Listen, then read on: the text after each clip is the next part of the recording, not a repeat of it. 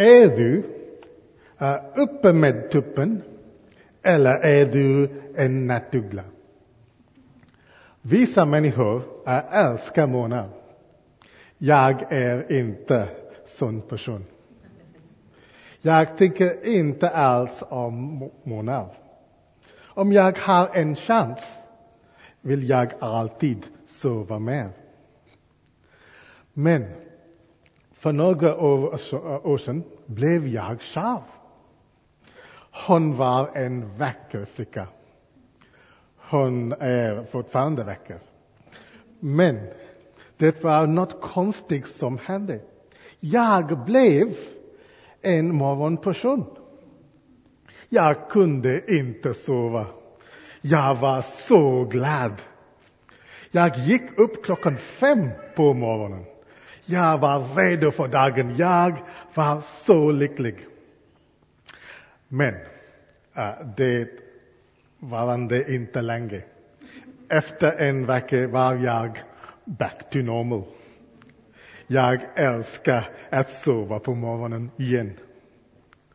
Känner du igen den här äh, sortens kärlek? Men uh, det finns också andra sortens kärlek. Till exempel, hörde ni om uh, prästen från Italien som hade coronavirus? Han hade en ventilator. Men istället gav han sin ventilator till en ung person.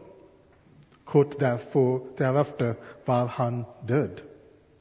Han dog så en annan person kunde få liv. Det är en stor kärlek. En stor kärlek som ger sitt liv för andra. En kärlek som ger, en kärlek som räddar, en kärlek som frälsar. Det är kärleken som Gud har till er. Idag, med allt annat som händer i världen, vill jag påminna dig om att Gud älskar dig. Johannes evangeliet sa, så älskade Gud världen att han utgav sin enfödde son för att var och en som tror på honom inte ska gå förlorad utan ha evigt liv. Det här är kristen tro. Martin Luther sa det att den här versen är hjärtat i Bibeln. Så älskade Gud världen. Inte lite, inte bara älskade, så älskade Gud världen. När vi tänker på vad som händer i världen nu kan vi kanske bli lite rädda. Eller vi kan inte förstå vad som händer i världen. Men Gud så älskade världen. Gud har inte ändrat sig. Den här kärleken varar för alltid. Gud älskar fortfarande världen. Gud älskar fortfarande dig. Paulus skriver i Romarbrevet.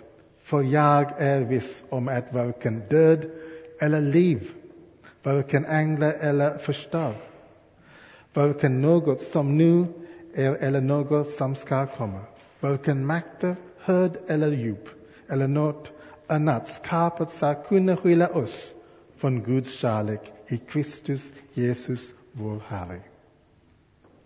Så mycket Gud älskar Gud dig. Författare Max Lucado säger om Gud hade, en, ett, eh, om Gud hade ett kylskåp skulle din teckning sitta på det. Om han hade en plånbok skulle ditt foto ligga i den. Han skickar blommor varje vår och en soluppgång varje morgon. När du vill prata lyssnar han. Han kan bo var som helst i universum och han valde ditt hjärta. Gud älskar dig. Och Gud bevisar sin kärlek till oss genom att Kristus dog för oss medan vi ännu var syndare. Men hur kan Gud älska mig? Om han vet vem jag är, vad min synder är, mitt förflutna, mitt besvikelse, min skam, min skuld, min hemlighet, som en annan vet om.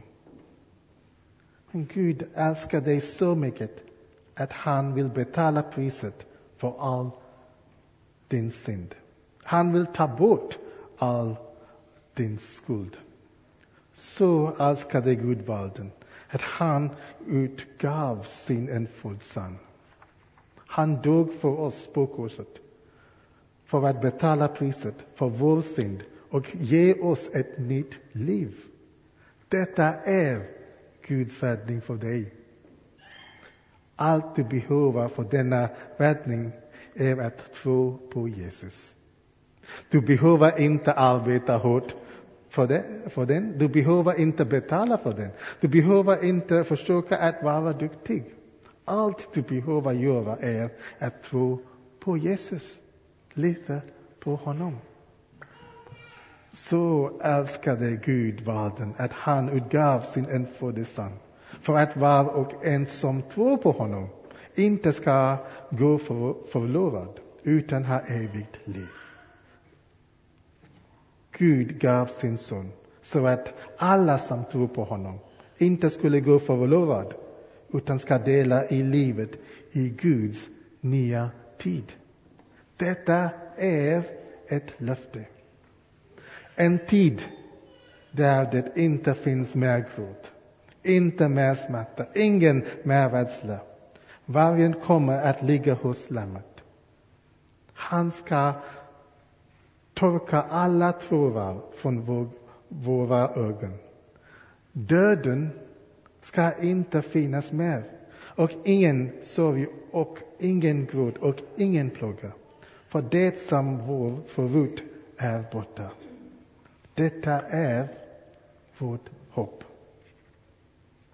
Oavsett vad världen kastar på dig, vet du att han älskar dig.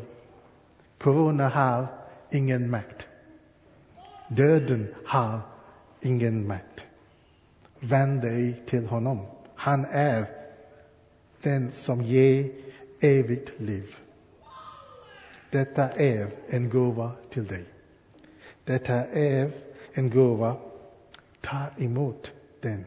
Lita på honom idag. Han älskar dig.